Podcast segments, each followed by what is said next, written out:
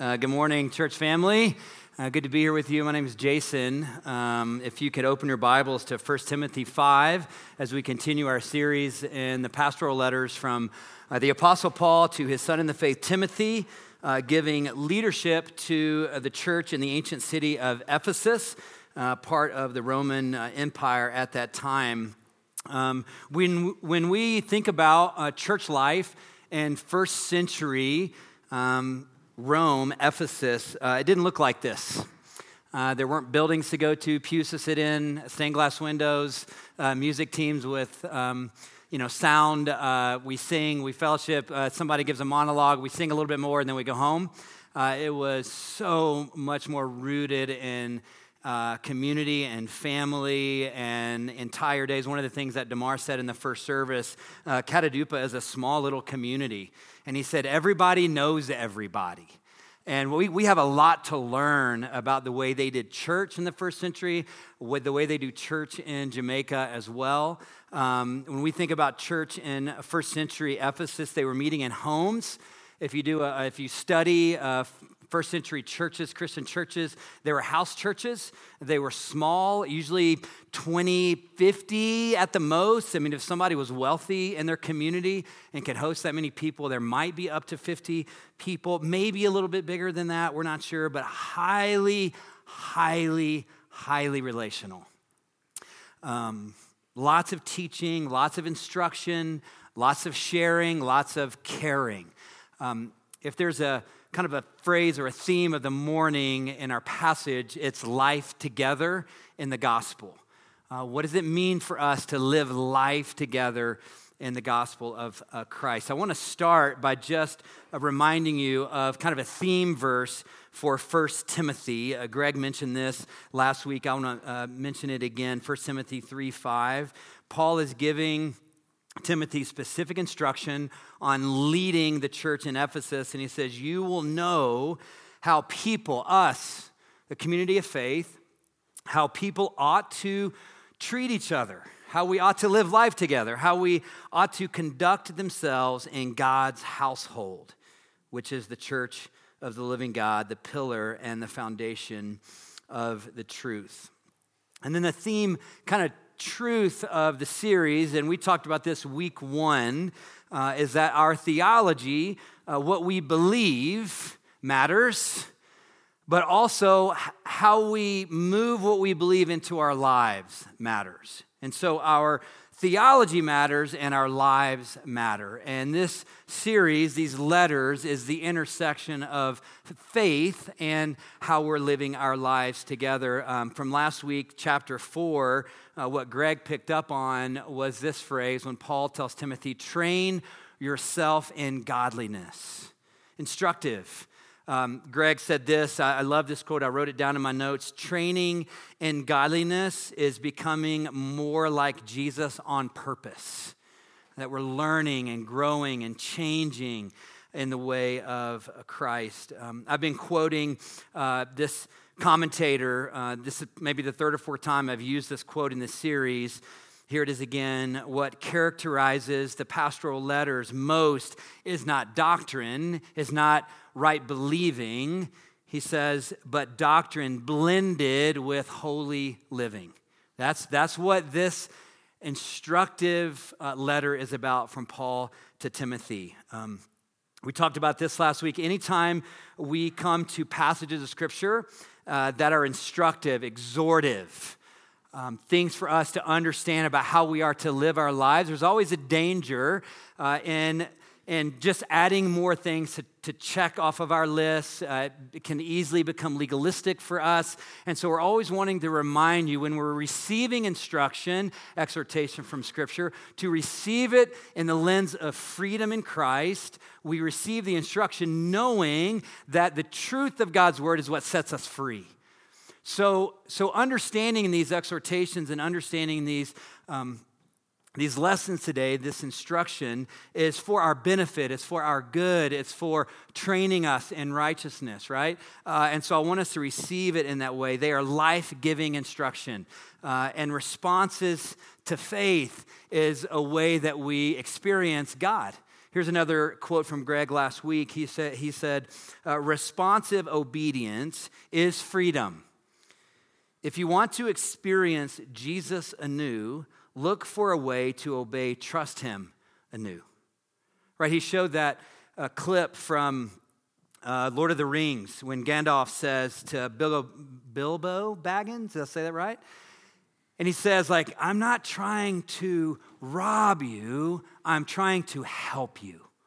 I'm trying to release you from things of your flesh, of the world that are burdening you, and I'm trying to invite you into the way of Jesus, which is liberating for us. So I, I just I want to say that up front as we receive the instruction uh, this morning that is for our freedom, for our good. Um, here's the outline we've been working through. Uh, we're going to be in point F today, Paul's instructions concerning relationships, Paul's instructions concerning social relationships, how we live life together in the gospel. And I would just invite you to consider like, would you say that relationships in our life is important? It matters, it's valuable. Like relationships with people in your family, in your church family, in your neighborhood, people, right? Like, it's important. But would you also say that relationships require work and they are sometimes difficult?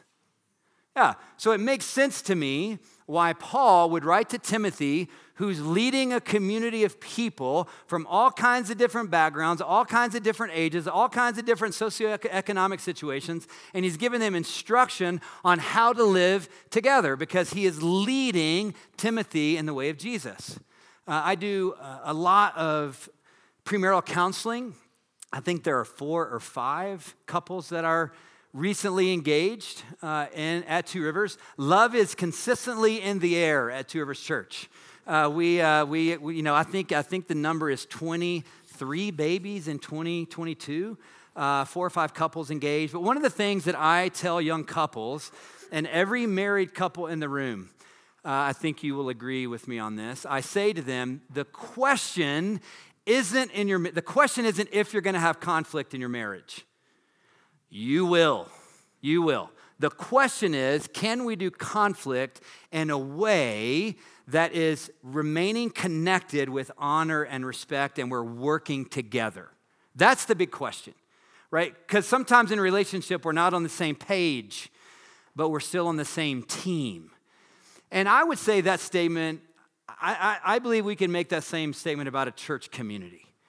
Like, we're not always going to be on the same page but we're on the same team because we're in the same family. And so relationships matter, and it requires instruction uh, for us and work uh, for us. Um, we're going to get a lot of instruction from Paul to Timothy today. We're going to be in the first 16 verses. He'll speak about treating one another gently and not harshly, right? Like, that's important for safety and community. And so he gives that instruction taking care of people in the community who need our support and who need our care and who are on hard times and need actually financial help. Like that's part of how we are to live our life together, uh, having um, care that is honorable, uh, with purity.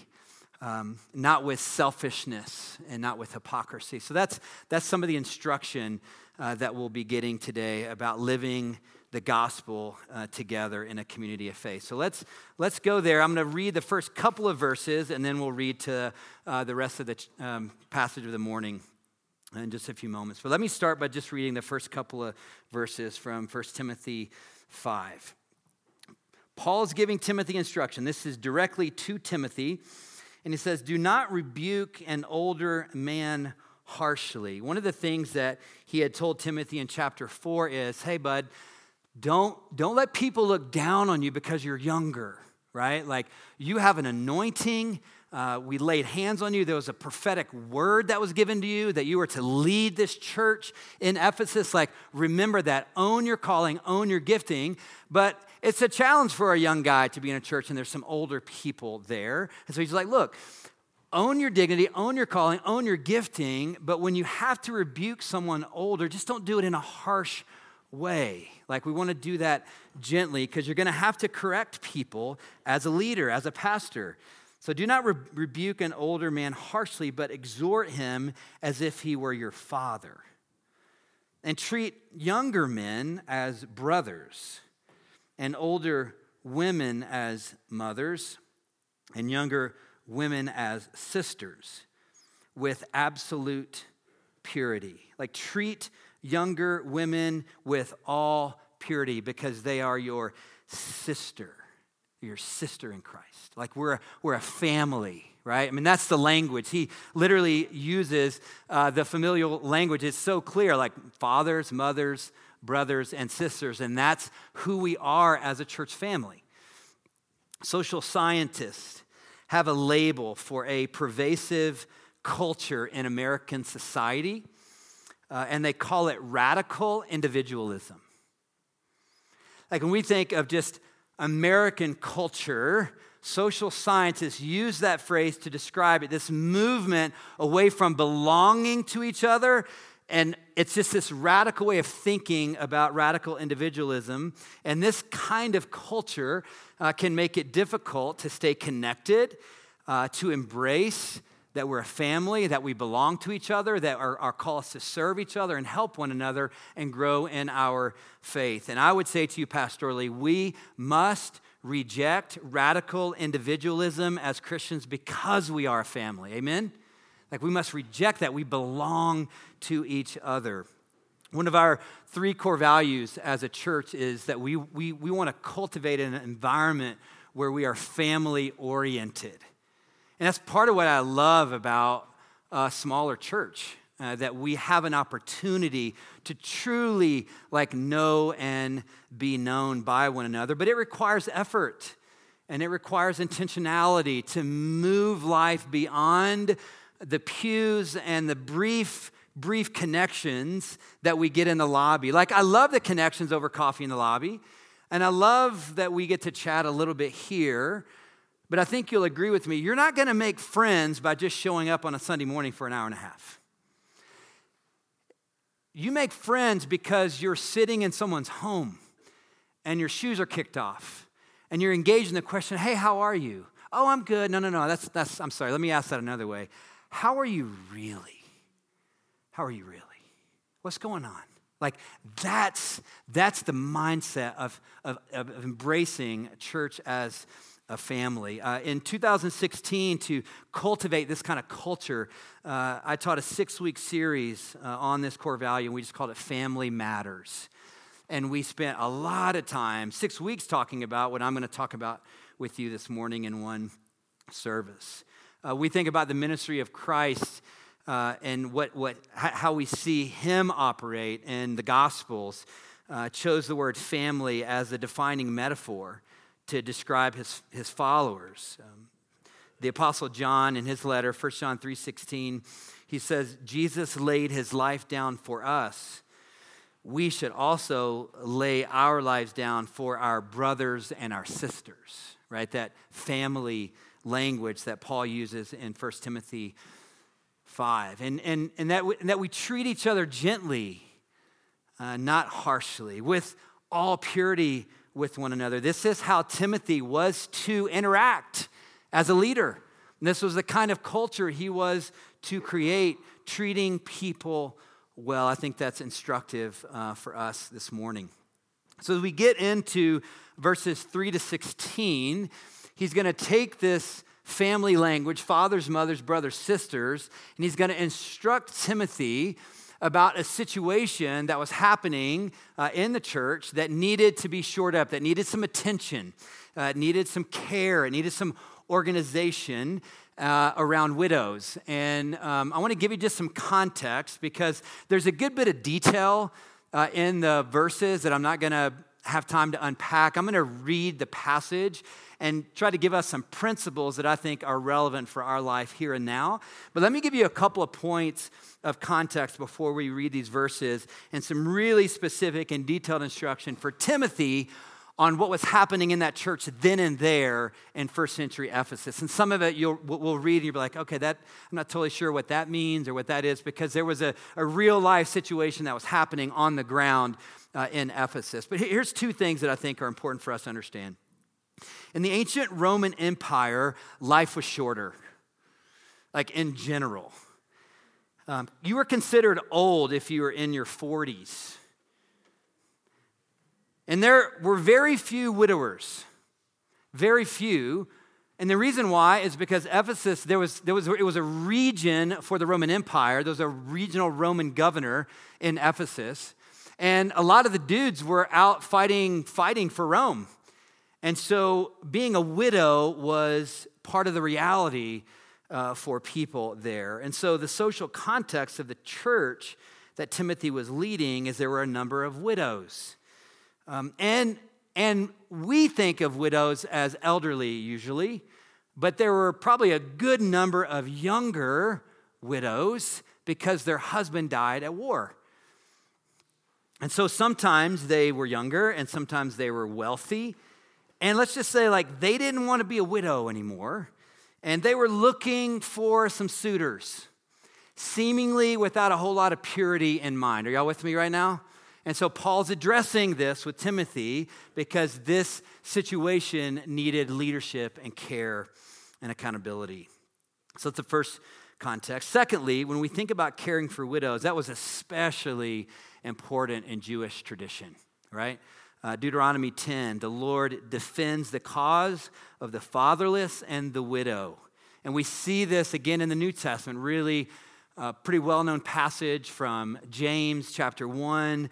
Uh, religion that God accepts, God our Father accepts as pure and faultless as this to look after orphans and widows in their distress and to keep oneself from being polluted by the world. Uh, and so, with that reality and thinking about the social context of what was happening in the church that Timothy was giving leadership, here's a good bit of instruction on how Timothy was to lead this forward uh, in the church that he was leading. So, uh, let, me, let me read through uh, verses 3 to 16, and then we'll talk about four principles that I think could be uh, helpful for us in thinking about our life together in the gospel uh, today. He says, Give proper recognition to those widows who are really in need. Uh, your translation might say, give honor. Give honor. It's a twofold way of thinking about care it's relational care, spiritual care, but it's also financial help. It's where we get the word honorarium from. Give honor, give recognition to widows. And then he says, who are really in need, which begs the question perhaps there weren't widow, there were widows, but maybe they weren't really in need. So there needs to be some discernment around who's really in need and who's not in need. Who's, who's taking advantage of the situation and who's really actually in the need of the church to come and support them. So we see that in verse 3. Uh, we'll actually see that phrase really in need three times in our passage. So give honor, give proper recognition to those widows who are really in need. But if a widow has children or grandchildren, these should learn, first of all, to put their, these children, these grandchildren of the widow, these should learn, first of all, to put their religion into practice by caring for their own family and so repaying their parents and grandparents, for this is pleasing to God. So if there's a widow in the church and her children or her grandchildren are there, they're the first line of care. And there's a call in their life to take care of their mama or their grandmama, to repay them for all the years and all the sacrifice and all the time and all the money over all the years that they poured into their children and grandchildren. The widow who is really in need and left alone, in other words, she, she doesn't have children or grandchildren there, puts her hope in God and continues night and day to pray and ask God for help. But the widow who lives for pleasure is dead even while she lives. Give the people these instructions too, so that no one may be open to blame. If anyone does not provide for his relatives, and especially for his immediate family, he has denied the faith and is worse than an unbeliever. Paul is getting pretty intense here in the instruction. Would you agree with that? Like, he's basically what he's saying here is like, if there's someone in the church family and they're professing the name of Jesus, and their mom or their grandma is a part of the community, and she is in need of relational care or financial care, and there's a refusal on the part of the children and or the grandchildren to help, they're professing something that they don't believe. I mean, that's just Paul calling a spade a spade. And so, Give the people, or uh, if anyone does not provide for his relatives, especially for his immediate family, he has denied the faith and is worse than an unbeliever. Verse 9 No widow may be put on the list of widows. We're not totally sure, honestly. I did some study on this. What does that mean? There was some list of care, some organized way of thinking about ministry where we're creating an opportunity to care and serve people. And there was some list that Paul is speaking to Timothy about. And he says, No widow may be put on the list of widows unless she is over 60 and has been faithful to her husband and is well known for her good deeds, such as bringing up children, showing hospitality, washing the feet of the saints, helping those in trouble, and devoting herself to all kinds of good deeds. As for younger widows, do not put them on such a list for when their sensual desires overcome their dedication to Christ, they want to marry. Thus, they bring judgment on themselves because they have broken their first pledge. It's interesting because you look at that and you're like, is he talking about the first pledge or the first vow? Uh, is there some other type of first pledge? Again, in doing a study this week, like scholars are like basically like, we don't totally know we don't totally understand what's going on here. I don't believe that he's saying that they're not allowed to remarry because he'll literally say that in the next verses. But there's some sort of pledge that they made that they that they broke, um, and he's just calling out their dishonesty uh, here, taking advantage of their situation in a selfish way. He says 13. Besides, they get into the habit of being idle and going about from house to house and not only do they become idlers, but also gossips and busybodies, saying things they ought not to. And then in verse 14, he says, So I counsel younger widows to marry.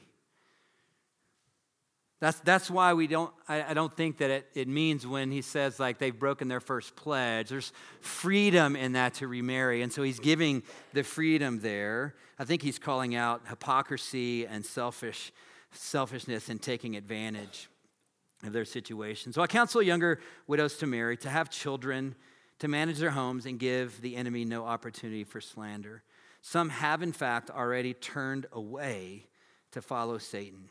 Verse 16 If any woman who is a believer has widows in her family, she should help them and not let the church be burdened with them so that the church can help those widows who are, quote, really in need. That's the third time that he's talked about that. So, a lot of detail here. Um, there's a, I mean, there's a lot of, lot of things that we could talk about uh, here. I, I chose to maybe not try to get into the weeds on some of this stuff, uh, but just offer some, some context. But um, plenty of stuff for you go, to go and study and look at later if you want to do that.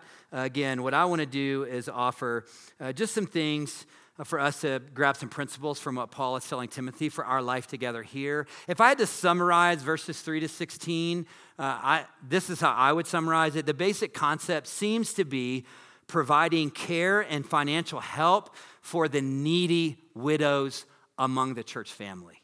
And he's distinguishing between the needy widows and those who don't need it. Um, and so we, we heard that language uh, there. So Here's, let me just work through these principles. I'm going to offer four, uh, and then we'll try to move it into our neighborhood with some real practical stuff uh, at the end. Here's, here's the first principle uh, caring for those who are in need in a church family is not a suggestion, it's an imperative. Uh, the, the, the verb, the Greek word that's translated give proper recognition or give honor, uh, is a verb imperative. Paul is giving instruction. This isn't just a suggestion for you uh, Timothy, like, we got to take care of our own people. Like, this is part of the call of God in our lives that we're a family and we take care of each other. Again, it's twofold care. There's relational care, certainly, uh, but also financial help for those who need that. We see that in verse 4 repaying parents and grandparents, which is pleasing to God, returning that to them.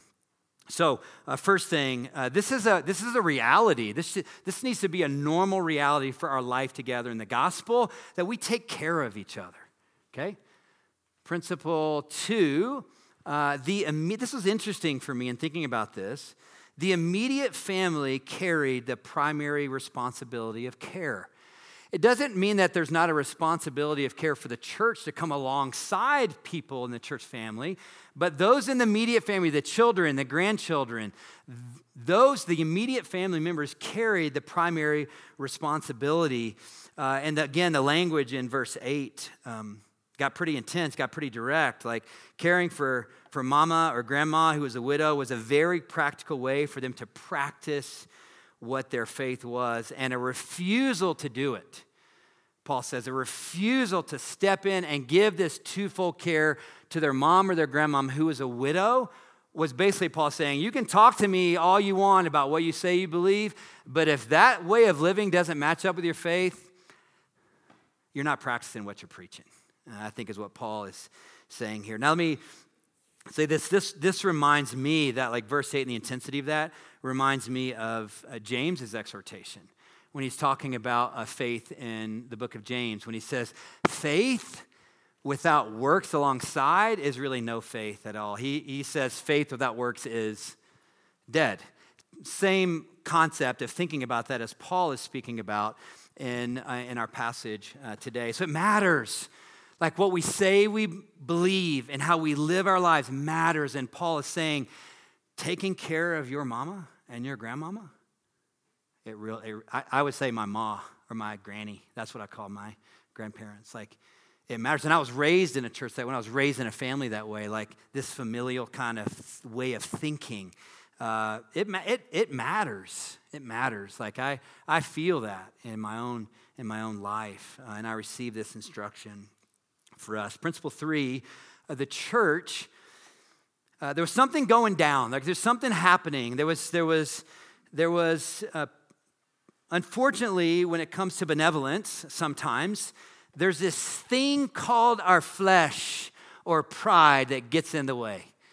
And so there needed to be some discernment and some accountability in the church because there was some there was some stuff getting in the way of an act of benevolence from the church where people were taking advantage of it. And Paul's like, listen, we got to be shrewd on this. There's got to be leadership. There's, there needs to be discernment on determining who needs the care and who doesn't need the care. Uh, and so some organized way of thinking about care was was created. There was a list that was created. Um, you couldn't be on the list if you were younger than 60.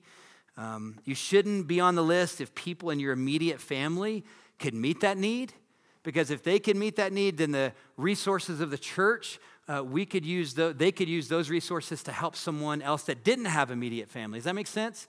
So it, it, it's just this reality like the church doesn't have resources to give someone in benevolence if they need financial help if the family doesn't bring offering and trust the leadership to be godly stewards of that resource. And so Paul's just saying, like, you've, you've got to you've got to have discernment, Timothy, on how to be a godly steward of the benevolence that the community of faith is bringing so that you can steward that well and so that we're, we're offering the support and care to people that really need it. Does this make sense? And so there needed to be some structure uh, around that so they could be good stewards of those resources. And then, fourthly, very similar principle the church was empowered to make wise decisions to help those who needed it. Um, and we needed discernment around that. And there needed to be some accountability uh, around that. And Paul is leading Timothy to call these things to account. There's, there's idols, there's gossiping happening, or they're moving from house to house. There's like there's all there's all kind of stuff going on uh, that there that needed to be shored up uh, so that there's healthy honor and accountability and process to give people the care that really needed it. So these are four. There's probably more. These are four that um, that I pulled from this passage. And what I want to do now is just think about these four principles in, in our life together in the gospel here today. And I want to pull back again and look at our theme verse and remind you how Paul tells Timothy we are to think about church. So when you think about two rivers, and he's writing these instructions to Timothy, he uses that phrase, God's household. You will know how people ought to conduct themselves in God's household, which is the church of the living God, the pillar and the foundation of the truth. And I want to emphasize the phrase God's household. God's household is not something that you just go to. God's household is something that you belong to. Many people think that Christianity is only a belief system, but it is also a belonging system. Yes, there are essential, important doctrinal truths to embrace and to believe, but it's not just that. It means that you are a part of the family of God, God's household. You are part of the body. You belong to the family. Like when you embrace that Jesus is the Savior, He's the Messiah, He's a long awaited Messiah, like we're celebrating Advent, like the long awaited Savior of the world has come, and Jesus will come again. And so we're celebrating what has already happened with Christmas, and we're also anticipating and longing and believing that Jesus will come again and make all things new, and we are part of the family of people that Jesus came to rescue. And so we're saved into a family. I've used this uh, language or this statement before, uh, and I want to say it again. Uh, here it is, if you've never heard it before. Lone Ranger Christianity is a contradiction of terms. The expression personal savior occurs nowhere in Scripture.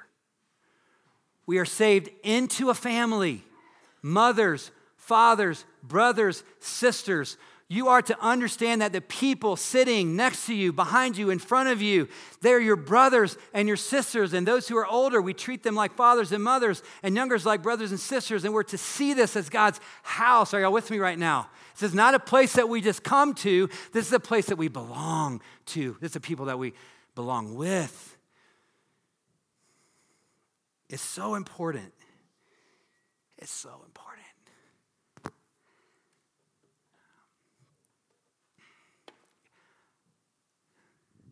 You need each other. I need you. You need me. Right? God, like radical individualism needs to go and embracing the beauty. And it requires work. We're messy people.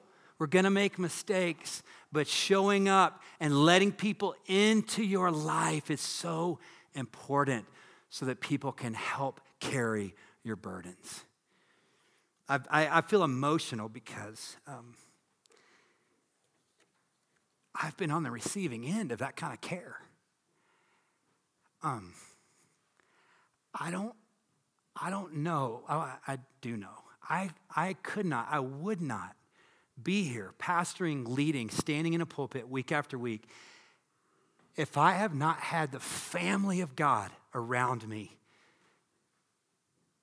when tragedy, struggle, pain, failure came into my life. And I have been on the giving end, and I'm so delighted to be on the giving end when you are there and you invite me into your story, into your mess, to say, hey man, let's, let's walk this out together. Having a relationship with God and not a relationship with His church is not part of God's plan and call in our lives. Listen, we're a mess. Can we just say that? We're a mess. But we're a beautiful mess. And we have the message of grace and mercy and compassion and hope and a peace that doesn't make any sense because Jesus came and He's alive and He's the Lord. And so we can be present with each other. Um, the church as a family is primarily about relationships. Um, one of our life groups is studying a book by Dietrich Bonhoeffer. Uh, Shane McCollum's leading that group. Uh, they're just journeying through the book Life Together. So I knew kind of like, hey, we're going to be talking about family today. We're going to be talking about uh, caring for one another and being in it with each other today. Like I just texted Shane, I'm like, hey man, what's, give me a few, like, give me a couple of your favorite quotes from Life Together. Um, and here's one that he sent me that I, that I think is really, really powerful. It's again, Dietrich Bonhoeffer from the book Life Together, quote, every member serves the whole body, either to its health or to its detriment. Because we are members of the body. So we take care of each other to the health, or we don't take care of each other to the detriment. That's just what it is. Uh, one of my favorite quotes around community, uh, we use this in our life group leader training uh, from John Ortberg. I've never known anyone who was isolated, lonely, unconnected, had no deep relationships, yet had a meaningful and joy filled life. It's not good for us to do life alone. Would you agree? It requires, you got to risk the trust. And some of you, it is riskier than others because you've been burned. I just want to validate that. I want to say that out loud. Like you've done it, you're like, hey, Swain, my friends call me Swain, so we're friends. We're in the family. You can call me by my last name. Oh, there was a uh, there was an email that went to all of our life group leaders over over. I'm totally off my notes right now. Just this is a fun. This is just a little side story. Somebody hacked into our email. Like they created an email that looked like my email, but it was like one thing off. So lame, by the way. So lame. And they emailed. I don't know how they got all of our life group leaders' emails, but they're like, uh, talking about how that I needed gift cards to give people who were in need. And so my phone starts getting bliss. JJ texted me, Shane texted me, uh, Chris Freeman texted me. I mean, I was, I was getting bliss. Like, so, but here's the dead giveaway. Here's the dead giveaway. Ever who it was, they signed Pastor Jason Swain. And I'm like, anybody that knows me, Stowe, you're dying laughing. Yeah. Like, just call me Swain. I'm good with that. Like, I embrace that I am the pastor of the church, but you just call me by my last name. That's what my friends call me. So I signed the email. I was like, hey, just disregard it. And I think I said, like, the Reverend of His Holy Justice, Jason Edwin Swain. You know, it's just the dead, it's the dead giveaway. You know, like, I don't even know where I am in my notes anymore. I just want us to be in it together with each other. You know, like, I'm just a regular guy who cares a lot about you. And if you ask me to show up, I, I will. Like, if you ask me to show up, I will. And I believe that if I needed you, I'm just looking at my brother Mike, like, if I, I just, you will. You will. And I go, that's, that's it. You will. You will. You have. You do. And it grieves my heart that some people in this room, they don't, they don't have a taste of that. And I'm just saying, stay here. If you don't have a taste of that, stay here.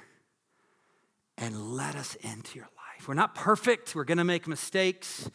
I promise you, we're a beautiful mess, but we will show up. This ha- we will show up. I, I, just I'm so passionate about this. Um, in my notes from that um, six week uh, series called Family Matters uh, six years ago. I just had some things in here. I was like, oh, that's good. I'm going to share, that again. I just said, we are not interested in programs over people. Like, we're to do programs, we're to do events. Those things gather people. Like, we're to have a men's breakfast next Saturday. I'm to be here. If you've never come to one, dudes, like, show up. Just come and hang out, meet some people, right? It's, it's, it's great, but we're not going to, we don't want to do programs and events over people. Like, we want to develop a community of people. We're not interested in short term relationships. We, like when I think about relationships, like, man, this is a long haul. Like, I ain't going anywhere. This is it for me. Like, this is long term relationship. We're not interested in functioning as a spiritual vendor for spiritual wanderlust. And we just want to share some life together and be authentic and real. Uh, rather, we want to be a family of people committed to sharing life together serving together, honoring one another, giving one another care as we grow in the grace and the hope of Jesus. Amen? We embrace that Two Rivers is a family, and we will seek to take care of our own. Twofold care.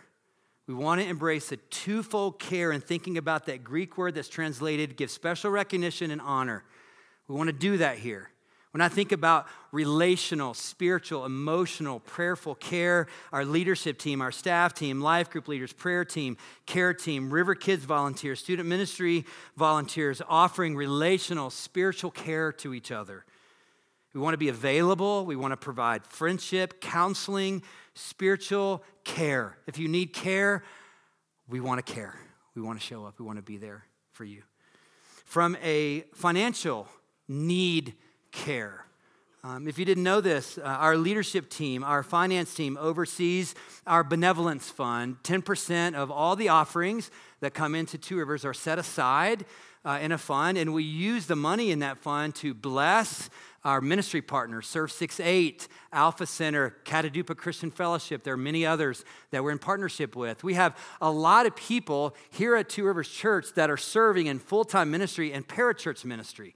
And we want, we want them to know that we support them and believe in their ministry and care. And so we, we support them financially. And also, there's benevolence money for people in our church family that need financial care sometimes. And we have a process to, to, to steward your generosity and your benevolence on your behalf to give and care for people in our own church family. And so that's happening as well. And that's, that's the kind of life we want to live together uh, in the gospel. And I love passages like this. Uh, because it, it, it, helps us uh, think about that, that value of family. And it, it's, it's so important it's so important. Uh, worship team, you guys can come back up. I want to just close with a bit of a rapid fire of uh, New Testament uh, scriptures, Old Testament and New Testament scriptures uh, that uh, speak about the essential value of community, of fellowship, of thinking about life together in the gospel as family. Uh, some of these are going to be very familiar for you, uh, but I, I kind of want to just use this as, as a conclusion, but also as a call to worship as we conclude our time together this morning. Uh, the, the one that I think about first when I, when I uh, think about like what it means to live life together is from Ecclesiastes. You're going to know this verse. Two are better than one, for if one falls, the other is there to lift them up. You're going to fall. I'm going to fall. We're going to struggle. We're going to need help. It requires some, it requires some vulnerability and some risk. I, I hope and pray that we can develop trust that you will risk asking us to care for you when you need us to lift you up. I get that it requires trust, and we want to develop that kind of trust. Iron sharpens iron. So one person sharpens another. We make each other better.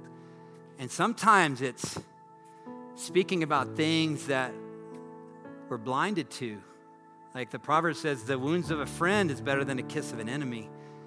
And sometimes there's some blinders in my life that I need someone to help me with. I said something actually in the first service, and it was just something off cuff. And I basically was talking about like we don't want to do programs over people. So I just basically said I, I, I don't want to create a culture where we're so busy with, pro, with programs that we miss each other. But I said something off the cuff that just a younger younger brother just like, hey man, he goes, I, I think maybe that that could be how you said it could be construed in an offensive way to someone in the room. I'm not going to tell you what I said.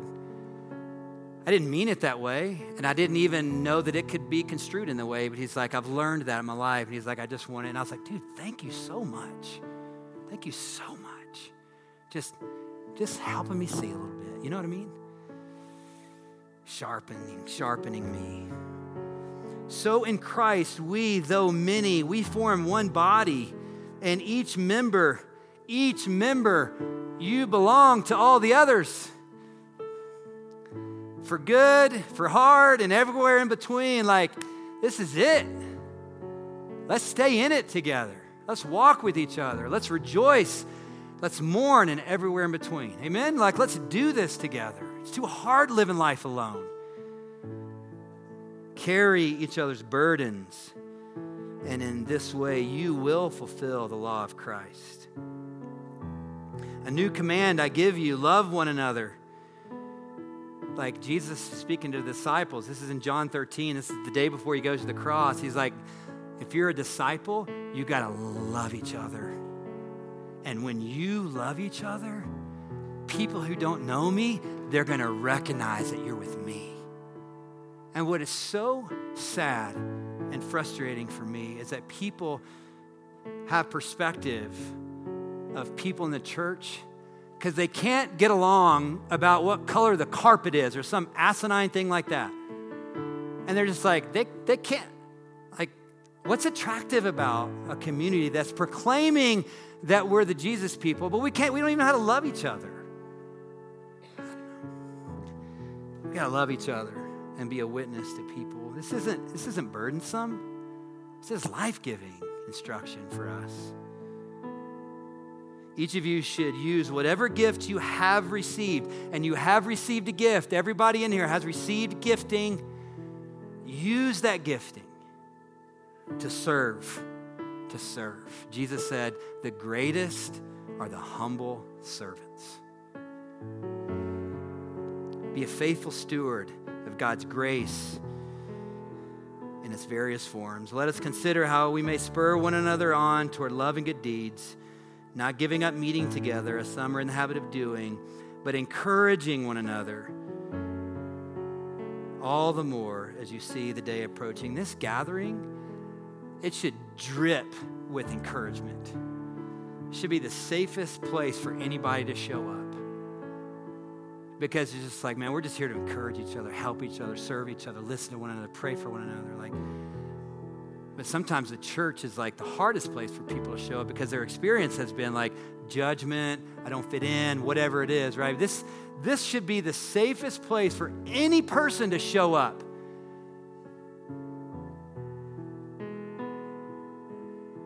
Encourage, encourage, encourage, encourage. Above all, Love each other deeply because love covers a multitude, multitude of sin.